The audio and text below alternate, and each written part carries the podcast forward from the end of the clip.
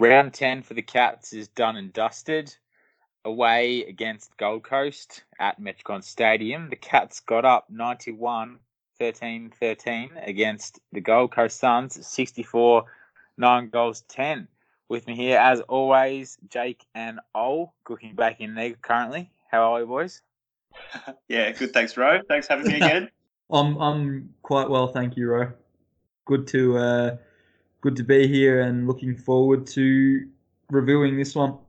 Stranger one, we haven't seen something like this this season. I guess we have in terms of the margin and we have in terms of being pushed, but the actual display itself and the conditions, it was tough. And you, you picked it, Jake. It was going to be tough, but as the ladder stands, I think it's quite unjust for where Gold Coast currently sits. as you pointed out last week, Jake, we could just insert a snippet of what you said, but he's done a phenomenal job, and they should be higher up on the ladder. They have lost a lot of games this season by around 10 to 15 points, so they have been quite unlucky.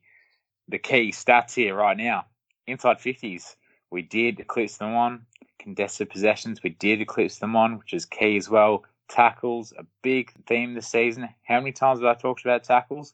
I know this is Gold Coast, but you play every single game in its merits, 94 to 88. Hit out department, Jarrod Witts did get the better of Rhys Stanley, as probably expected.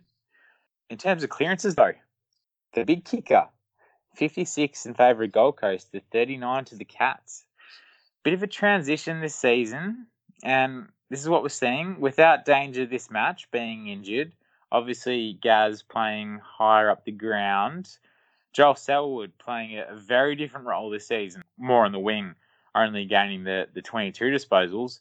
Insert the likes of TK, Mitch Duncan, Cam Guthrie, and Tom Atkins to step up on the weekend, Jake.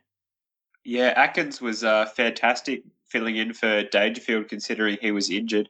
He had a pretty much his best game for Geelong. He was um yeah pretty good. He only had 15 touches, but he was really effective with all of those touches, and he had 11 tackles as well, uh, and and was really good in the first half especially. And in the player ratings, I noted the goal he kicked was really reminiscent of that one against Adelaide that he missed at the start of the last quarter, where he sort of broke through a pack and then dodged a couple players and then kicked the goal. And I thought that was a great example of how much he's improving because he missed a goal exactly like that against Adelaide. Yeah, I know. Uh, yeah, that that I was I was really happy when I saw that because it was a dead set, exact same sort of um, similarity to that goal. Um, if we're talking about clearances, James Parsons was fantastic in his first game. We'll elaborate a bit further later on, but he had seven clearances in his first game back for this year, which is fantastic. And TK does what he does best with eight, and he was good as well. But I think our game plan suits us to the point where uh, centre clearances didn't hurt us that much this game, and, and obviously we get the ball out of defence when we intercept mark from that point. But yeah, we still against better teams would want to stop that uh, centre clearance numbers being so high, and especially such a big gap between uh, our our uh, centre clearance numbers as well. Yeah, and especially when the individual players, I guess, from Gold Coast aren't racking up over 30 disposals. Uh, Fiorini being the and David Swallow being the big ones with 29 each, respectively. Oh, how did you see this match? Were you, were you nervous at, at three quarter time? Was it one that we should have played better and put them away? Or are you happy gaining the four points and sitting where we are on the ladder currently and there's not too much to complain about? I think it's uh, probably to a certain extent it's the former. So you know, I was hoping that we would put them away a little bit. Uh, won't won't say annoyed, but uh, let's say miffed um, at the fact that we that we hadn't, or the fact that they were just lingering around. But we knew that they would linger around because it's at Metricon Stadium, and they play better at Metricon Stadium. And I tend to think the conditions had a far larger impact than we even think. To my way of thinking, that was the thing that was keeping them in the game more than anything. The fact that the ball was a, you know, a bar of soap half the time. No player could pick it up. I remained convinced for much of the game that someone was going to end up injured in that game, um, just because the the conditions were not conducive to clean football. And I thought at times we were trying to play clean football in conditions that you frankly couldn't do that. So um, it took us a little while to adjust, but I think once we got on top, it's uh, plain to see that we were a little bit too good when we we got it together finally. Yeah, there was definitely a bit of Stewie Dew on the, the ground. Fair play to the, the Gold Coast coach. I think he executed his game plan really, really well, actually, and probably came out a bit unlucky. Two things there, I guess, regarding the, the conditions. First of all, Tim Kelly, 35 disposals, 16 contested, eight clearances. It, he can do this if it's rain, hail, sun, whatever it may be. that that just looked like a dry ball for him. he was picking it up every single time. Secondly, it's a strange one because I think that when we're head, heading to Kardinia Park and when interstate teams are coming to Kardinia Park, and it is an overcast day or it is or it is uh, a rainy day, generally the perception is that that works in our favour. And obviously, there's the ground structure that we know, and we know its limits too. But generally, we're, we're quite a good wet ball side. So it was interesting to come up against a team with the likes of Lukosius, Ben King, young kids in there as well, and really, really be pushed in a wet weather game where generally you'd probably back Geelong as one of the better wet weather teams in the competition. Is that correct, Jake, or dispute that? No, I'd have to agree that yeah, we are one of the, the better wet weather teams in the comp. I think obviously our unique ground dimensions probably help us a little bit in that regard, but definitely Gold Coast took it right up to us and and just sort of as I predicted they were going to push us for a majority of the game. And I was getting a little bit nervous. Uh, you asked old before. I was definitely nervous at three quarter time. I thought we might have put them away just a little bit before three quarter time, like we did against the Bulldogs last week with a few quick goals just before the siren. Um, yeah, credit to them. They've been fantastic this year. They've been competitive in every game, and uh, they they've continued to build respect out of each game they play, and, and they've got some really good players. They're actually in some good young players, and and their senior core of Witts, Swallow, and Harbrow, and Alex Sexton um, always put in 100% every week, and they, they definitely have some weapons that don't necessarily get noticed every week, especially Alex Sexton. I mean, he only had 7 mm-hmm. disposals and he kicked three goals from those seven touches, so he was really efficient and he played pretty well. Um, overall, I was pretty happy with how we finished. It, it, I don't care if it was Collingwood or Gold Coast that were playing. If any team pushes you to three quarter time and you kick four goals in the last and hold them goalless, I think that's a pretty good positive to take out of the game. And like uh, like we all sort of were thinking that we'd do that eventually, it just took a little bit longer than what we thought. Um, I was still pretty happy with uh, how we played overall, even though it was a sloppy game. I think our skills uh, did help us get over the line in the end, and like last week, just like the general talent we have in our team, and uh, led by Tim Kelly and Mitch Duncan again with with the three goals, which I'm enjoying seeing those two play this year, and especially Duncan's having a fantastic year. Oh, yeah, um, I genuinely agree with most of what you've said there. Um, I think the other thing to to point out in terms of the conditions that we've we've uh, failed to mention is the humidity and just the heat um, you know, the Gold Coast players are obviously more suited or more used to playing in, uh, you know, northern Queensland um, in borderline tropical conditions, downpours of rain and slipping and sliding across the ground and that sort of thing. That's not the conditions of Geelong as a as a town. It's not the conditions of Victoria. So um, whilst it's you know whilst it can be wet here, it's not typically wet and hot.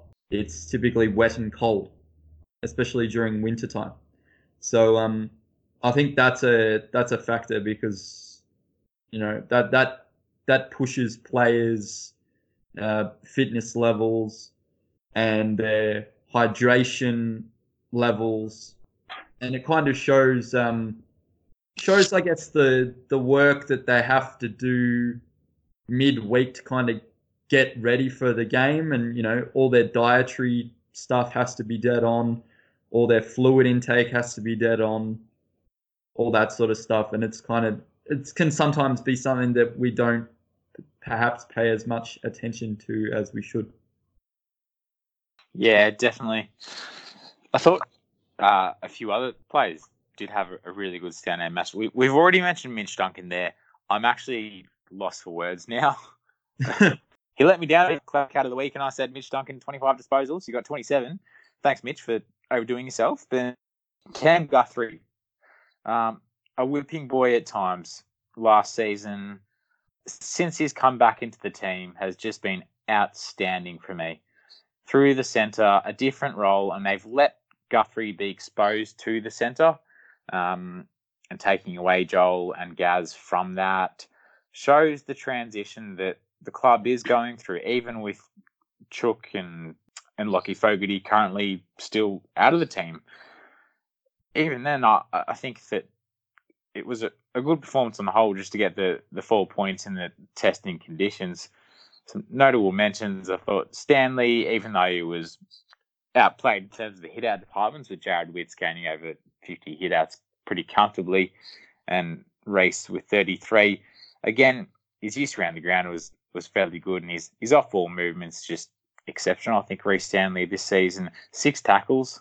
Um, you, can compare them to Brad Ottens. We wouldn't do that, but they are similar in terms of providing another midfielder in the centre. Dahlhaus and Parfitt are also there as well um, in the tackle count as well, being busy seven and nine tackles respectively each them. So they both had good games as well. Down the back, it just continues with Blitz with his one percenters and Harry Taylor actually this week eclipsing him with 13, which is surprise. And Tom Stewart still reigns even when Zach Tuohy's back in the team as the rebound 50 king for the Cats. So a, change of the guard in, in many, many senses here. Yeah, they definitely um they worked well all, all the different parts of the ground, the, the midfield especially. Um, we've highlighted already that the clearance numbers weren't in our favour, but I feel like when we did get the centre clearance, we used it quite efficient, efficiently. After Parsons' first goal, there was a stage where he had the next two or three centre clearances, and he kicked it, you know, long down the guts. And there was another centre clearance where TK had a shot at goal. I feel like we did adapt pretty well, especially in the third quarter, to the conditions.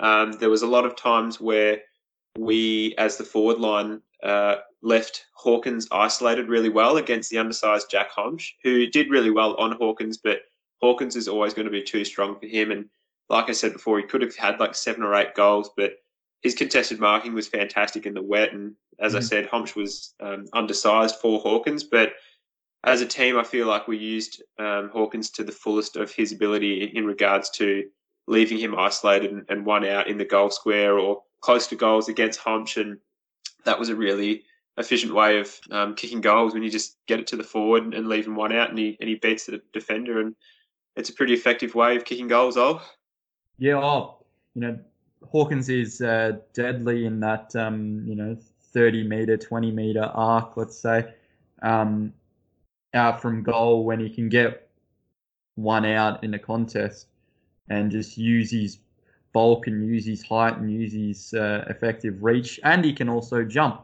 But you know, if it's a one-on-one body contest, few players are going to be able to out out muscle him. You know, he's just so, I guess, wide.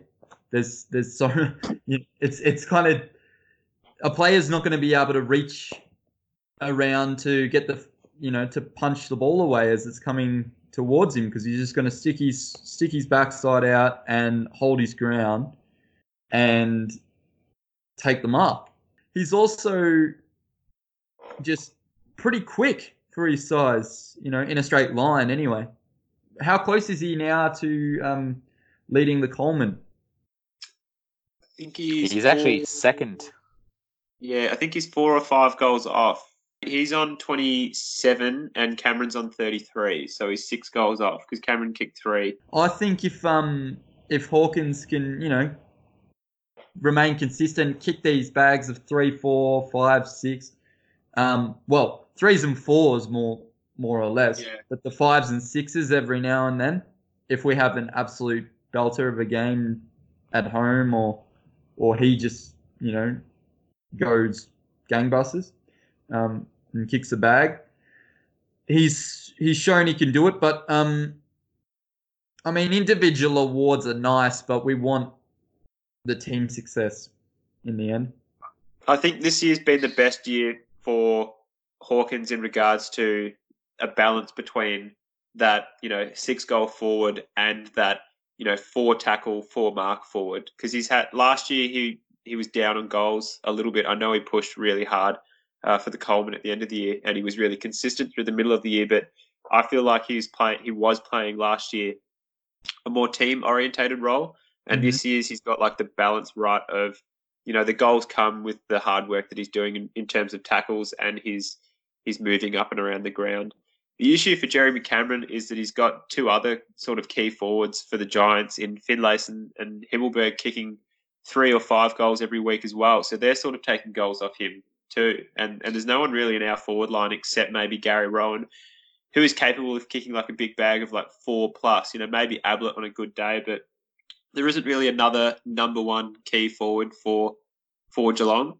Uh, there might be a number one, you know, forward target in in Rohan when Hawken ma- might be up the ground a bit more. But yeah, Jer- Jeremy Cameron's been uh, sort of shuffled around a bit uh, after the last few weeks where he kicked 30 goals in like five weeks or something or six weeks. But now Finlayson's coming out and kicking five goals. Himmelberg kicked five goals on the weekend as well. So yeah, Hawkins just needs to keep doing what he's doing, and um, he's currently ranked equal first in the AFL for goal assists as well. So he's he's definitely doing his bit for the team. It's hard to believe that um, Hawkins still has his critics. Yeah, You know, people still think, oh, you know, he's underperformed or he's he's not as good as he should be, or you know. But I guess the expectation of him as a junior was that he was going to be essentially the the premier forward of the competition, and you know, then there was another guy, Buddy Franklin, who you know essentially took He over that man, took over that mantle for a period of time. But um, Hawkins is absolutely he is elite. His statistics over his career surely vindicate that. He's Uh, one of the greatest full forwards Geelong have ever seen, and that's yeah, that's shown just by the amount of goals he's kicked over his his game period, and he's still going at the age of thirty. But you're right. I think he's got the balance this year. Last year we saw him saw him gaining around 18, 20 disposals regularly per match, but wasn't always chipping in regularly with the goals. This week it's a bit more mix of he's kept his field kicking. His field kicking is elite, to be honest. He's, we've pointed this out before, but it's that perfect mix of both of getting up the ground when needed to, but also hanging back and being able to kick, kick clutch goals. Mm. How did um? Just interested to know. This is this is a player that we'll put our hands up here. Had a lot of criticism from Kidney Clouder last year in terms of his output in games. Last season we did have a bottom six category um, in a lot of our games, and I think for a right reason. I think because the team was underperforming and the team as it is at the moment, yes, we've seen the likes of Gary Rohan being introduced along with Luke Dahlhaus, but it hasn't dramatically changed on paper. It's more the structure. Um, guys going up forward as opposed to last year, etc. Blicavs being full time back. Mark O'Connor and the team could go on about that.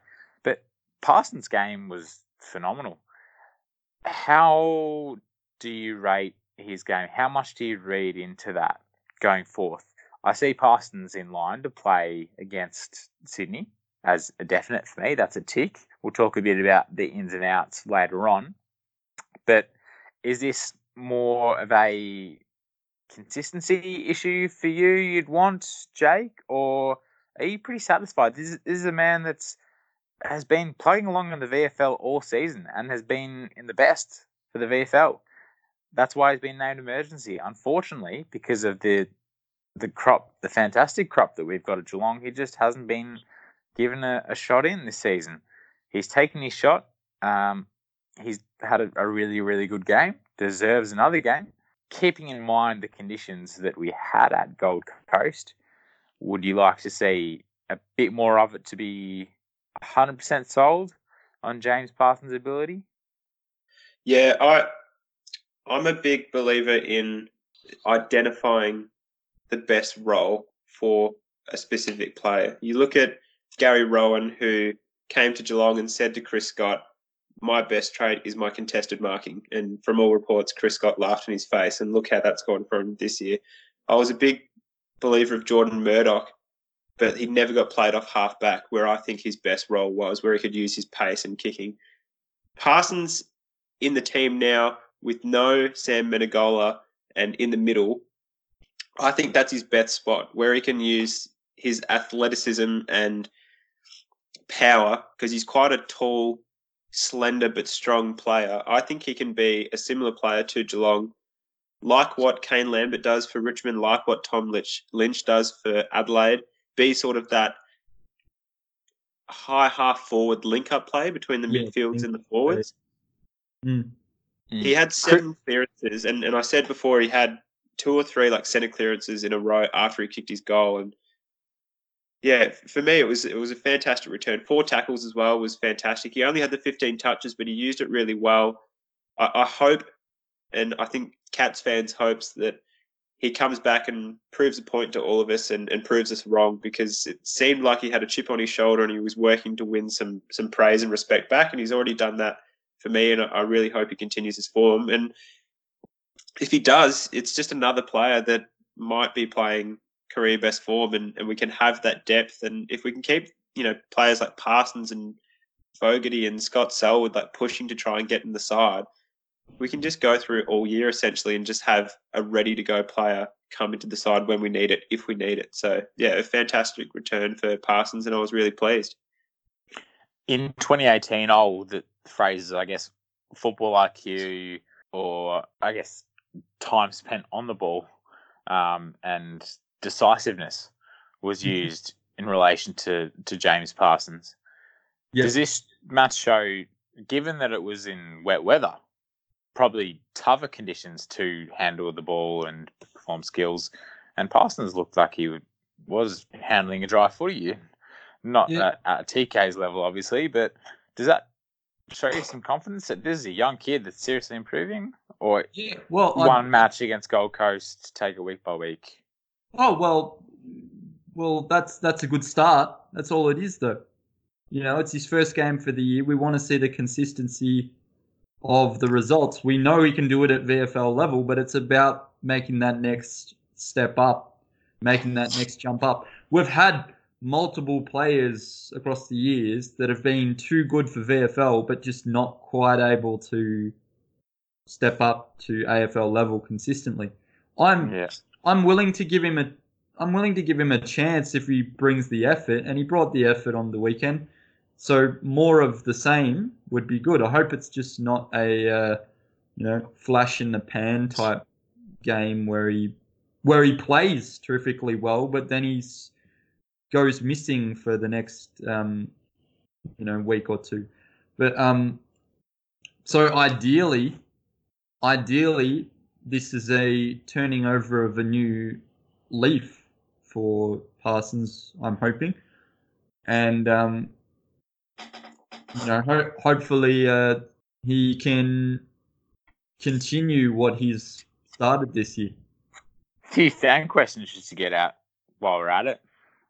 Jay Macman Knight says, I'm not sure if it's just me, but I feel as though our pressure has dropped throughout the last weeks or so, especially early in the game, which gives me flashbacks to our 2016 2017 form and a little bit of last year too. What are your thoughts on that? And how do you think we'll get back to the back to our start of the year form? Um, well, pressure is such a hard thing to maintain every single game. It's not as easy as telling every player to go out and just tackle because there's different game styles that just don't suit it. And, you know, a lot of teams are really smart with their run and carry and their handball use now. And, and there's times where players just aren't in that sort of headspace to to think, you know, one handball or one kick ahead of the play and think, you know, if I if I go here, I might end up tackling or blocking the player at this point. Last week we had Tom Atkins out, who is arguably our leading tackler this year, and he came back in this week and proved an instant reply with 11 tackles. And Cam Guthrie has been a pretty consistent tackling force since he's come into the team as well. Um, I don't know necessarily if our pressure has dropped um, in each game. Maybe our, I don't know the right word. Maybe we just aren't winning games as as well as we were in the early part of the season. I don't I don't know if we're expecting maybe another you know 80 point win would sort of help us with a bit more confidence in in regards to that. But I think we've been playing each game well. That's why we're nine and one. So even if we drop a little bit from the intensity that we had at the start of the year, I, I still think we're uh, ahead of the curve, or ahead of the ball. And um, yeah, we, we we just try and keep it up as much as we can, and, and keep players like Atkins and you know Fogarty's been averaging nine tackles in the VFL. Scott Selwood's been averaging nine tackles in the VFL. If we can keep those players in or get them back in, that's going to help give us a push as well. And I think for now we'll just get to the buy, and and then you know after the break we can come out with a reinvigorated sort of pressure um, aspect like we did at the start of the year. When I'm reading Matt's comment there, the two things that come to my mind are firstly, Chris Scott's word in his presser, which I actually agree with. I think his words were in regards to being first on the ladder after 10 rounds, it doesn't feel like it. And I think that's fair to fair to say when we have had matches where have been close. We haven't had matches over 10 rounds where we've produced a four quarter display. But similarly, second on the ladder, arguably the best midfield in the competition, arguably the best team in the competition, they've won a fair amount of their matches at the very, very end of the fourth quarter. I'll bring in Carlton, I'll bring in uh, upcoming opponents, Sydney last week that they played on Friday night that came down to the wire in the last two minutes. So at the same time, Collingwood, who no one would want to play right now, and throughout the season, no one would want to play them. They've looked shaky in terms of all four quarters and all four displays. So I think it is one of those seasons where eventually you will see teams fit their right place in the ladder. For, for instance, St Kilda started uh, a four to one, I believe, and now they've hit probably where they deserve to be, mid table of the ladder. Things have evened out. A good strong opposition, but yeah, they they will come up and down. And I think after ten rounds, is it indicative of how we've played? Probably. Uh, probably, I'd say yes, considering on paper the uh, the teams that we have played and the teams that we have yet to play, being Carlton, uh, I know Freo away, maybe a, a tough match, but Sydney at home, I'd like to to bank that one as a win. We'll talk about that one a little later. Um, so we have played the the so-called tough teams that were leading into 2019, but yet there is this kind of aura surrounding Cats fans, and it's a fair aura as well that we haven't really polished teams off, or we haven't really deserved to be top of the ladder. Fair comment to make, Ol?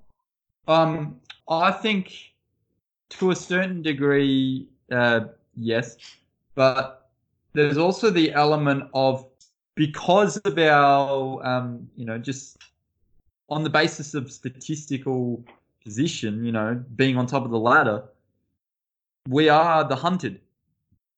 And every week, the hunted knows they're the hunted, or they better know they're the hunted, or they're going to get, you know, killed. Um, so they have to know, um, and we have to know that the, the opposition is going to be coming after us every week. You know, for, for as long as we're top of the ladder for as long as we're statistically the you know the supreme team of the of the comp, then um, we we are hunted, and um, you know every team's gonna gonna want to take our scalp if that makes sense. Um, the other point of view where you said that uh, that other other fans or the general media feeling is that we perhaps don't deserve to be where we've been or where we are, more or less. Um, I would uh, hazard a guess and get us to recall last season with uh, West Coast. I believe did they win ten straight at the start of the year? No, I Uh, they, can't recall actually. Yeah. they lost to Sydney, and I think they won like eight or nine straight. Yeah, They yeah they they won they won a bunch of games um, in in this early patch of the year, similar to us. Yeah. But they won a bunch of games in this early patch of the year, and people were still saying that they weren't much of a threat.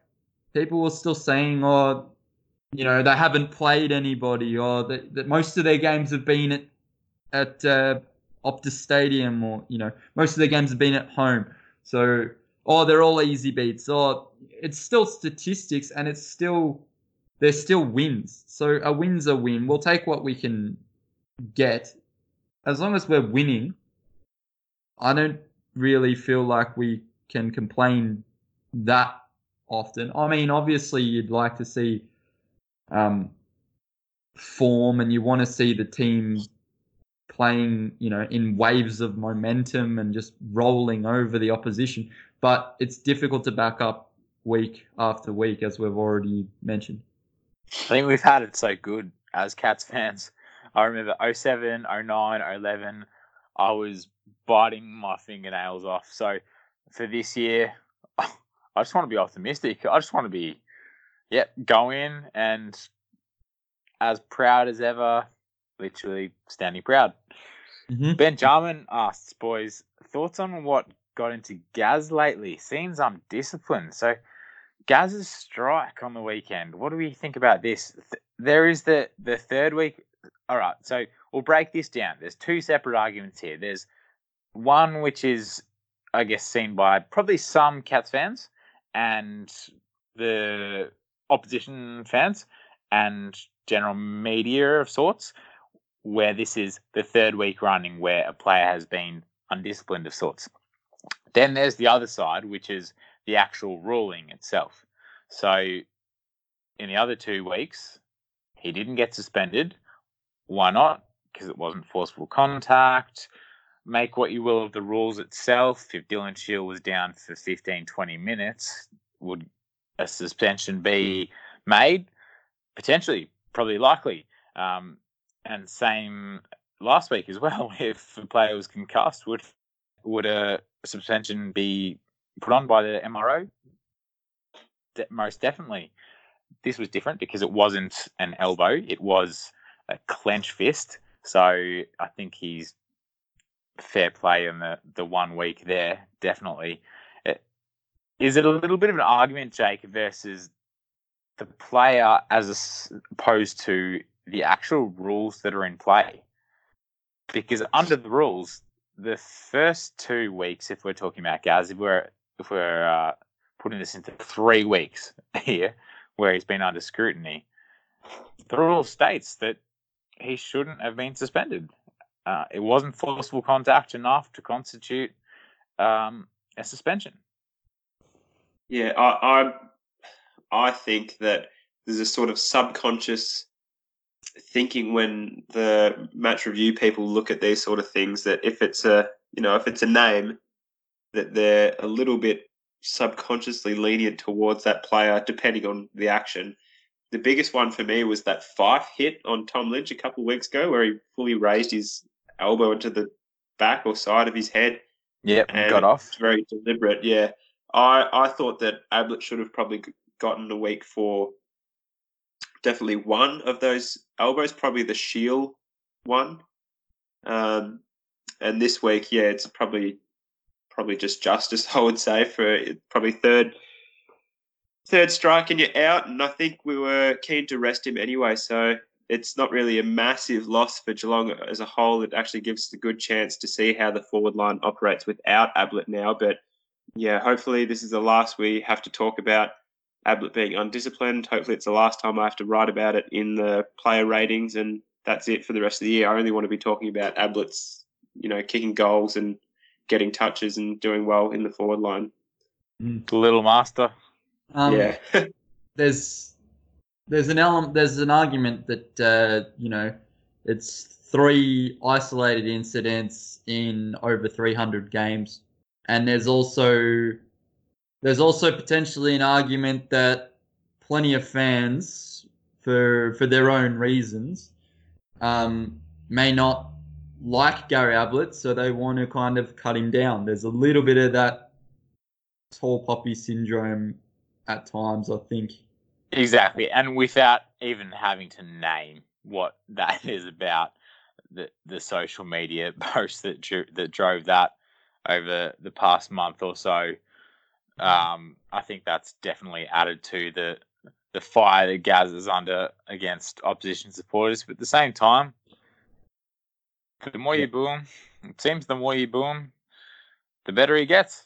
yeah true For me, I think the rules seriously need to be looked at. If a head clash with Gary Rohan and Durden, and Durden gets one week because of that, um, it wasn't really that bad a bump at all. Still gets one week. Yet there is some clumsy contact with Dylan Shiel um, last week as well. And because the player didn't get injured, unlike Gary Rohan, there's no suspen- suspension, regardless of the actual uh, execution of whether it be a tackle, a bump, etc. So the nature of the rules being all about, well, essentially leaning towards force and how much they hurt the opposition player and how much they impacted the opposition player. It needs to be re looked at, I think, because otherwise we're just going to be talking about this again and again in relation to other players. So this isn't a Gaz issue for me. This is just a, a rule issue. Jake? Yeah, I'm I'm sick of hearing about it. To be honest, every, every week there's you know something that happens. A player gets a fine or a week, and then they go and contest and they get off, and it just seems like everyone's getting confused about it. The fact that we're talking more about suspensions and you know off-field incidents and things like that, rather than talking about footy that actually happens and what people pay to go see, is just crazy. And I feel like the media probably helps blow it up a little bit mm-hmm. the media obviously influences a lot of uh, a lot of decisions, and in in that way they change a lot of people's minds and make people think things. And really, we should all just take a step back and watch the footy and only worry about the footy. And there's so much stuff midweek now. There's, you know, it's like every single podcast and every Twitter handle has something to say, and it should just be about you know Geelong playing Sydney this weekend, which is the main thing that I'm going to be worried about. Exactly. And following that statement, Gaz obviously will be out this week. Likely reports in comes Paddy Dangerfield. It's a pretty bad Handy replacement, isn't it? It's not, it's not the best. Oh yeah, yeah. Well, it's it's like for like, but it's um, you know, I, I don't know if I rate Danger as um as much chop. To be honest. Brownlow medalist or Brownlow medalist isn't bad. Yeah. To be honest, he, he's a pretty bad player, Danger. He's he's a horrific Oh, player. He's one of the worst players Geelong's probably seen. Just the obvious. I can't. I, I, I can't say that without smiling. Danger's back this week. so what are Very we seeing happy. fitting him? Gaz comes out. Danger comes in. Darcy Fort didn't have a great game on the weekend, but I'd put that down to the conditions. Yeah, Big Sav didn't play in the VFL, being an emergency. She was kept over, so Sav is available if needed. Now, Fort had his moment in the spotlight against the Western Bulldogs down at Kardinia Park. Does Sav come in for Fort? Does Danger come in for Ablett? Is it as simple as that? Scott Selwood's played consecutive games in the VFL now, has been performing very well, racking up mid 20 disposals and a large number of tackles to go with that. It looks like they'll give Lachie Fogarty a couple more weeks in the VFL, given his lack of preseason and the amount of time that he has been out for. What, what do we think of this, boys? In line, uh, another one we haven't even mentioned. Sam Simpson's been performing fantastic in the VFL yeah, as well. Simpson's been killing it. yeah, and Freddie Krueger kicking six Yeah. on the weekend. Yeah, um, I I th- think they should persist with Darcy Fort. He had a quiet game in terms of not kicking any goals, but he still provided, like what Sav was doing for a majority of the season. He was still providing a forward target and and had the opportunity to crumb a couple of balls and, and, and let smaller players get to it. Um, the conditions weren't really suited for a ruckman, and, and he got his hands on a couple of balls, but I think they put Burgess down on him to specifically spoil those, you know, long balls into the like the goal square where Fort seemed to get spoiled a couple times. Um, I think we can, uh, yeah, I think we should play him again against Sydney and, and give him, you know, he's kicked three goals at that venue already, so he'd be happy to head back there and hopefully get a couple more out. And yeah, just have Sav ready to go if we need him. And Krieger's kicking six, Buzz is kicking five last week. Just have those forward tall targets ready to go if we need. And just give Fort some games and just see what happens. Maybe just play him until the bye and reassess then and see how he goes. And I think that's that's the lead. Well, if that's our biggest problem right now, it's a good problem to have. If if our you know second ruck and forward is you know only kicking three goals every second game, and he still had two marks, had four tackles, and only had the seven touches, but it's more than touches for for that position. It's you know crashing packs and creating uh, you know spill balls for smaller players. So happy to see him again. Sydney did play Collingwood last Friday, lost by seven points in the end. So Collingwood, a middle output team this season. Sydney really pushing it to them when we've seen displays from this season that we thought they were down and buried this season, and it would be about a, a rebuild with uh, with Blakey and, and other likes coming to the team, such as Jackson Thurlow from Geelong, who will likely line up at Kardinia Park against his old team this weekend. But on paper, I'm not really worried about their their forward line, whether it be buddy plays. Tom Lonergan did it back in the day, back in Blicavs to do it. Um, Sam Reid had a bag against Collingwood. We've got Harry Taylor, along with Blicavs, Collar as well. Tom Stewart to add to that. They'll do the job. They'll do the job, no worries. In terms of our forward line, Aliir Aliir, to be fair to him, he's been fantastic. I think is Has two seasons in a row now. He's been fantastic. He's used to the balls better. Um, he has hardly put it a step wrong, really. Jake Lloyd hasn't seen as much of it, but still a fantastic rebound player that can hurt people from defence and midfield. Turned it on the weekend. Luke Parker had a scorcher of a game. Cal Sinclair, one of those ones that's kind of up and down each week. Uh, not sure what to expect with Cal Sinclair, along with Cal Mills as well. How do we see this one, boys? I'm, I'm, well, it's more of an open question to you guys. How would you have felt? How would you have felt um, if Sydney had beaten Collingwood and then we beat the Gold Coast? That puts us, you know, two games clear on top versus Collingwood winning to keep Sydney winless, if that makes sense, and and you know keep them in statistically poor form going into our match. How you know did did we are we happy that that Sydney lost? Essentially, Even though they even though they lost, I still think they've they've really found their form this year. The fact that they've, I feel like they've acknowledged that they're not just like a walk up start, you know, top eight side like they might have thought at the start of the year. They, they've recognised themselves that they're a rebuilding team. They're rebuilding their list. There's players that they've based this list around, and the fact that they've recognised that they're going out with a different mindset in the last two or three weeks.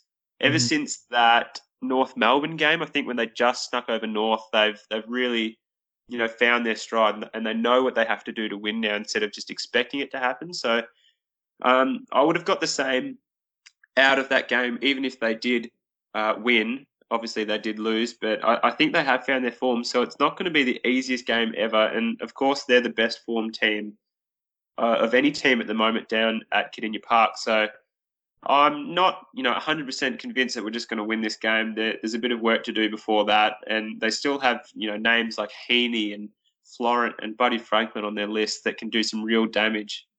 So I'm, uh, I'd be very happy if we got over this one um, comfortably, but I'd just be happy with a win first and foremost. They put a lot of faith in faith in the the young kids, and yeah, soon soon to be or they'd hope to be key position players, being Tom McCartin, Blakey. Blakey was lights. awesome. He was. Blakey's he had a fantastic game. Yeah. Um, the good sign for Geelong, never a good sign for an injury, but the good sign is that a fantastic midfielder for the Swans won't be available, being Josh Kennedy. So no JPK. Dangerfield comes in. Our home turf. Four points for me. I think Jarrad McVeigh and Kieran Jack were both ready to come back for this game. Um, I read on Sydney's website in their, their injury player sort of review segment. Uh, McVeigh's been out since like round two or three, and he, he was having a good first few games. So that would be a big addition back to Sydney's team. Um, we were, you were talking about an ex cat before, Rowe, in uh, Jackson Thurlow, and there could be another ex cat um, coming in for Sydney this week with Dan Menzel returning in the NEAFL and kicking three and five goals over the last two weeks. I wouldn't be surprised to see him back in, and that makes me a little bit more nervous because he knows that ground very well, and he certainly kicked some goals there. So that might just give him that, that little little more in, inside information to that ground, and might help them push closer to a win. Yeah, definitely. How, how about you? Your thoughts all coming into this game? Generally speaking, I'm you know quietly confident um, we've been, you know, probably a little bit louder about our confidence in in in recent weeks, but um, when we're winning most of our games, or well, we've won, well, we've won a, a bunch this year, but when we're um, when we're not absolutely smashing teams, but we're just getting the job done, and it's just you know business as usual type stuff. I think it pays to just be quietly confident and just not get ahead of yourself too much.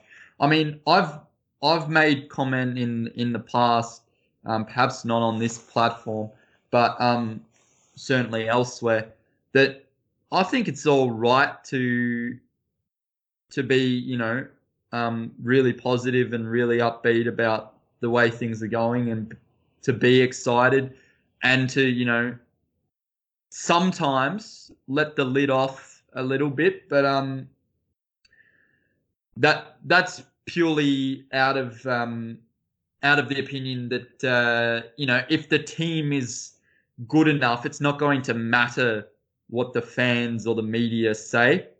Um, they're just going to be good enough to win regardless, even if we pump up their tires, you know, or blow their trumpet or however you want to say it. Um, you know, all that sort of stuff. If we build them up to be awesome, if they're good enough, they're good enough. If they're not, they're not. But um, generally speaking, yeah, I'm I'm somewhat confident for this game, and um, then we can move on to uh, is it the the Richmond game, and that that's the big Richmond, test. yeah, that's the genuine test. Mm. Yeah, goes back for that one, which will be good. Saturday uh, against Sydney, 14 degrees. Shouldn't be a rainy one, but there may be a bit of dew on the ground. Uh, so, but we know our home ground. We, this is our ground. This is our turf.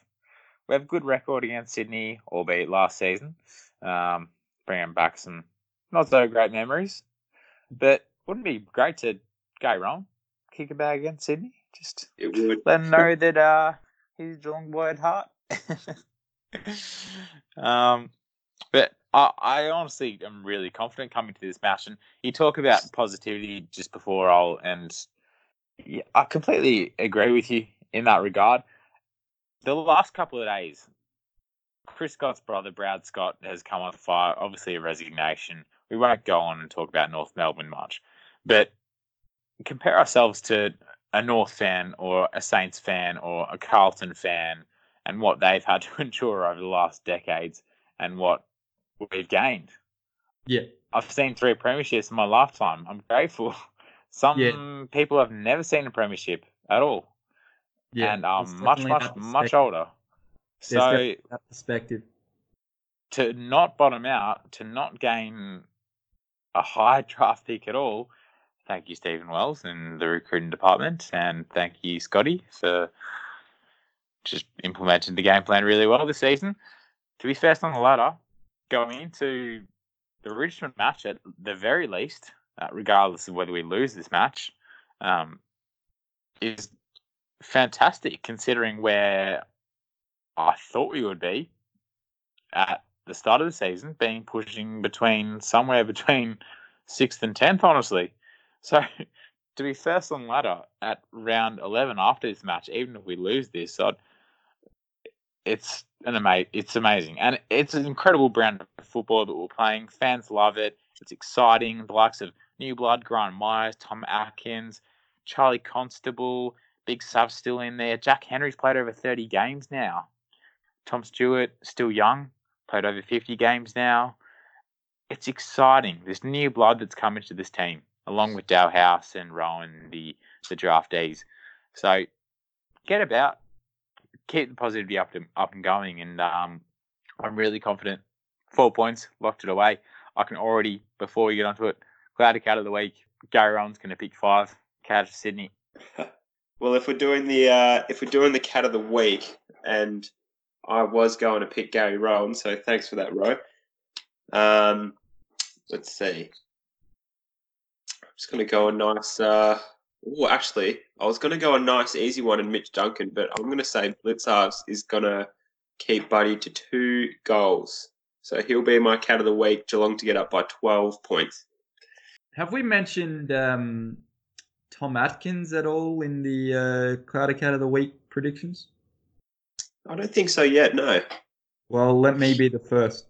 How many Um, tackles?